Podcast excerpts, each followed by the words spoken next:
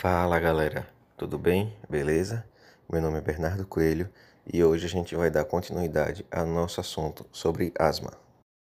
Bem, o diagnóstico tem que se basear na história e no exame físico, que é sempre confirmado pelos testes de função pulmonar. Devemos sempre estar atentos para fazer diagnóstico diferencial com aquelas doenças que provocam sibilos, tosse e dispneia como aspergilose broncopulmonar alérgica, bronquiectasia ou disfunção das cordas vocais. Como vocês já estão por dentro do quadro clínico, vamos partir para o teste de função pulmonar, que confirma o diagnóstico de asma, quantifica a gravidade e a reversibilidade da obstrução das vias respiratórias. O principal teste utilizado aqui é a espirometria, e este exame deve ser realizado em duas etapas uma com paciente sem medicação e outra em seguida com inalação de broncodilatador de curta duração. Desse modo, podemos comparar a melhora que ocorreu no paciente. O que demonstra a obstrução das vias respiratórias neste exame antes da inalação do broncodilatador vai ser o fluxo respiratório inicial reduzido e em menor proporção que a capacidade vital forçada. A capacidade vital forçada também pode estar diminuída e a avaliação dos volumes pulmonares pode revelar aumento do volume residual e ou da capacidade residual funcional em virtude do aprisionamento de ar. Depois da inalação da medicação, pode ocorrer uma melhora no fluxo respiratório inicial maior ou igual a 10% do previsto em resposta ao broncodilatador e, desse modo, confirma a obstrução reversível da via respiratória, embora a ausência desse achado não deva impedir o teste terapêutico dos broncodilatadores de longa duração. Uma observação bem importante sobre a espirometria ainda é que, se for seguro, devemos pedir para o paciente interromper o uso dos broncodilatadores antes do teste, pois, caso não ocorra essa interrupção, é possível que o teste não seja tão fidedigno. Assim, interrompemos os beta-2 agonistas de curta duração por um período de 8 horas antes.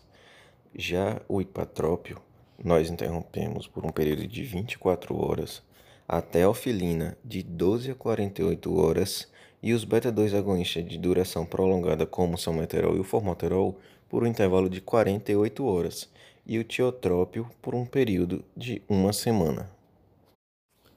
Ainda no diagnóstico, Outro teste que podemos utilizar é o teste provocativo, no qual se utiliza a inalação de metacolina ou inalação de histamina, adenosina, bradicinesina, com o objetivo de provocar broncoconstricção. Este teste provocativo é indicado para os casos de presunção de asma, com achados normais na espirometria e nos testes de volume de fluxo, ou quando temos presunção de tosse com variante da asma e ausência de contraindicações. E sempre devemos lembrar das contraindicações, que são fluxo respiratório inicial inferior a 1 litro ou 50% menor do previsto, infarto do miocárdio ou acidente vascular encefálico recentes e hipertensão grave, que é caracterizada por pressão arterial sistólica superior a 200 mm de mercúrio e pressão arterial diastólica superior a 100 mm de mercúrio. Mas o que eu espero encontrar em um teste provocativo em um paciente com asma? Bem, o declínio do fluxo respiratório inicial superior a 20% em um protocolo de teste provocativo é específico para o diagnóstico da asma. Isso significa que basicamente fazemos o teste provocativo, colocamos este paciente na espirometria de novo e obtém uma pior performance dele nos valores de fluxo respiratório inicial, indicando assim a asma. Porém, o fluxo respiratório inicial pode cair em resposta aos fármacos usados nos testes provocativos em outras doenças, como a DPOC. Se o fluxo respiratório inicial diminui menos que 20% até o fim do protocolo do teste, é menos provável que a asma esteja presente. Logo, esse 20% é bem importante e devemos ficar de olho nele. Outros testes ainda podem ser úteis, como o teste da capacidade de difusão do monóxido de carbono, uma radiografia de tórax ou um teste alérgico. Falando de modo bem resumido, o teste da capacidade de difusão do monóxido de carbono pode ajudar a diagnosticar a asma de doença pulmonar obstrutiva crônica, pois os valores dele estão normais ou elevados na asma e, em geral, reduzidos na DPOC. Particularmente, em caso de efizema, a radiografia de tórax pode ajudar a excluir diagnósticos alternativos, como insuficiência cardíaca ou pneumonia. Por fim, o teste de alergia é indicado para todas as crianças nas quais a história sugira atopia, muito comum em crianças com rinite alérgica. Isso se torna importante porque as crianças são potencialmente elegíveis para imunoterapia. Teste dérmico e medição de G específico para o alérgeno são os modos de diagnóstico. Uma elevação de eosinófilos sanguíneos e de IgE inespecífico é sugestiva, mas não diagnostica asma alérgica, pois esses fatores podem estar elevados em várias outras condições. Os pacientes asmáticos com exacerbação aguda devem ser avaliados com base principalmente em critérios clínicos mas também devem fazer uma oximetria de pulso, bem como uma medição de pico de fluxo expiratório para ajudar a diagnosticar esta exacerbação. Essas medições ajudam a perceber a gravidade da exacerbação e o seu principal ponto é monitorar a resposta ao tratamento. Os valores que vamos considerar como padrão do fluxo respiratório é o melhor valor individual do paciente porque esses variam de acordo com cada um. A redução de 15 a 20% desse valor basal indica exacerbação importante. Mas como se faz quando se conhece o paciente? Qual valor a gente considera? Bem, quando não se conhece os valores basais do paciente, o percentual do fluxo respiratório inicial dá uma ideia geral da limitação do fluxo aéreo, mas não do grau de piora individual do paciente, já que você não tem um parâmetro de comparação. Outra situação adversa seria quando a medição do fluxo expiratório inicial é impraticável, principalmente quando o paciente está no pronto-socorro e o pico de fluxo expiratório basal é desconhecido. Pode-se usar uma percentagem do pico de fluxo expiratório previsto com base na idade, altura, sexo, embora a percentagem prevista do pico de fluxo expiratório seja menos precisa. Deve-se realizar gasometria arterial nos pacientes com desconforto respiratório intenso ou na vigência de sinais e sintomas de insuficiência respiratória iminente. Bem, já que o diagnóstico já está mais do que estabelecido, nosso próximo passo é tratar o paciente, sendo o objetivo do tratamento minimizar a incapacidade e o risco, envolvendo a prevenção das exacerbações e dos sintomas crônicos incluindo os despertares noturnos, a redução da necessidade de procurar o setor de emergência ou de internações, a manutenção da função pulmonar basal e dos níveis de atividade e da tentativa de evitar os efeitos adversos do tratamento.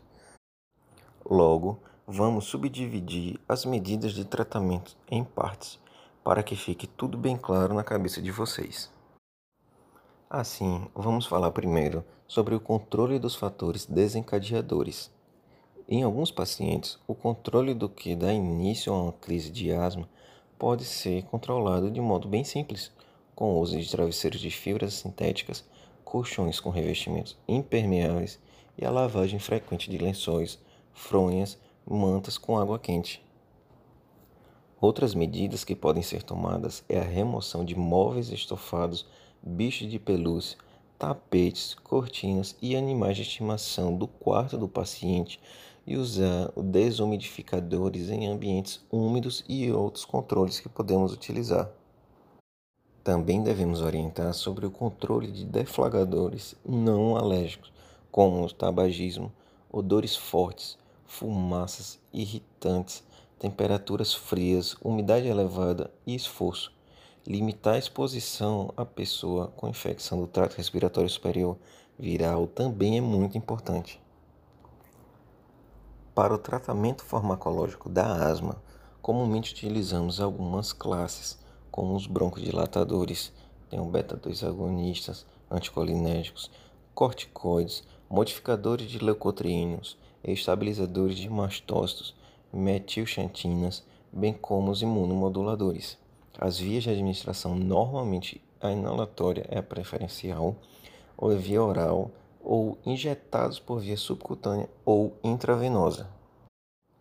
Uma preocupação importante que deve ser orientada para o paciente é sobre o uso de formas aerosolizadas com espaçador ou câmara de retenção, pois este meio facilita a deposição do fármaco nas vias respiratórias ao invés de deposição na faringe. Assim, devemos pedir para que os pacientes lavem e sequem seus espaçadores após cada utilização, para evitar contaminação bacteriana. Além disso, o uso de forma aerosolizada requer coordenação entre a atuação do inalador e a inalação. As formas em pó reduzem a necessidade de coordenação, porque o fármaco é administrado apenas quando o paciente inala. Logo, uma preocupação do médico deve ser uma ótima orientação quanto ao uso do medicamento, bem como adequar a via de administração de acordo com a capacidade cognitiva do paciente.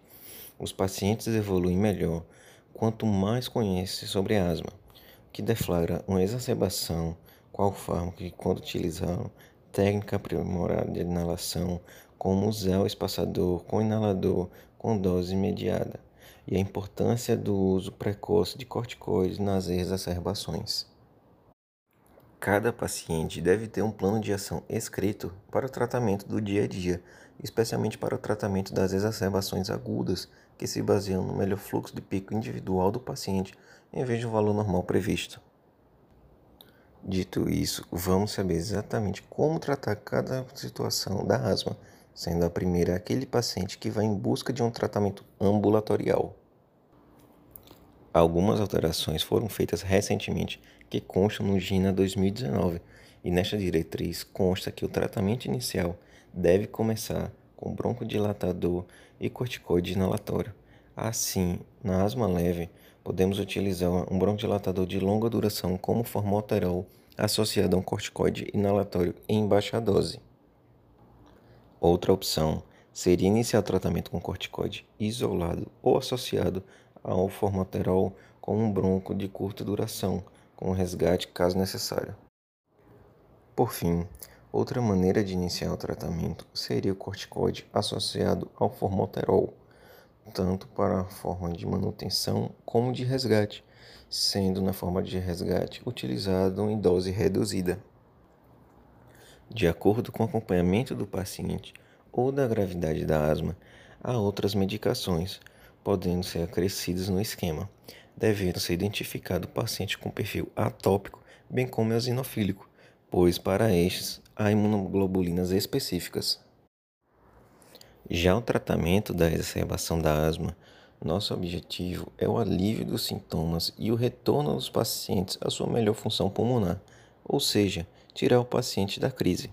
O tratamento é feito com broncodilatadores inalatórios, como beta-agonistas e anticolinérgicos, somando a um corticoide sistêmico. O beta-2 agonista deve ser administrado assim que o paciente chega na urgência, devendo ser feito através de nebulizações intermitentes ou contínuas, sendo a recomendação uma inalação a cada 15 ou 20 minutos, completando o total de três ciclos em intervalo de uma hora. Os próximos passos vão depender da reavaliação bem como o estado de cada paciente. Podemos ainda oferecer oxigênio suplementar toda vez que a saturação estiver abaixo de 92%, bem como devemos intubar os pacientes com alterações do nível de consciência, com bradicardia e iminência de parada cardiovascular.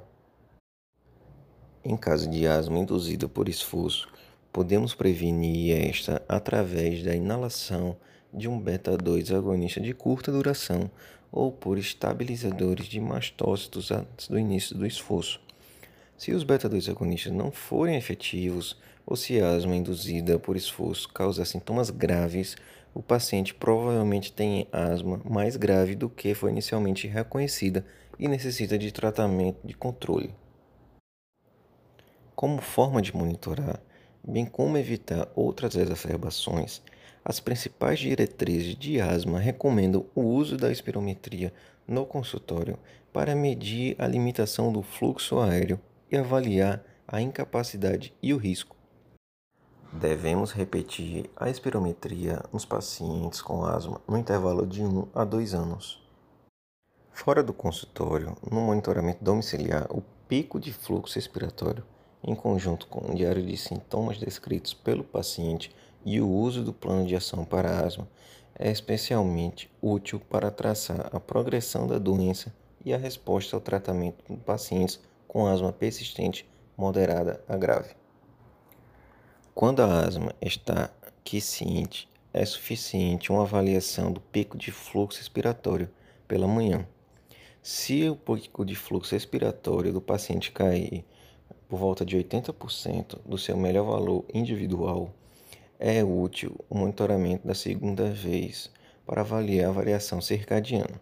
A variação circadiana superior a 20% indica a instabilidade das vias respiratórias e a necessidade de reavaliação do esquema terapêutico. Na maioria das crianças, a asma regride com a idade, mas para aproximadamente um quarto, os sibilos persistem até a idade adulta ou desenvolvem-se em recidivas após muitos anos. Sexo feminino, tabagismo, início em idades precoces, sensibilidade à poeira e a ácaros e hiperresponsividade brônquica consiste em fatores de risco, de persistência e de recidiva. Desse modo, evitar que esse assunto seja sempre atualizado e bem detalhado na mente de todos os médicos. Bom, pessoal, e aqui terminamos a segunda parte de asma. Espero que tenha tirado todas as dúvidas. Qualquer questionamento, pode mandar mensagem de áudio no Enco ou acessar o nosso Instagram, Medin20.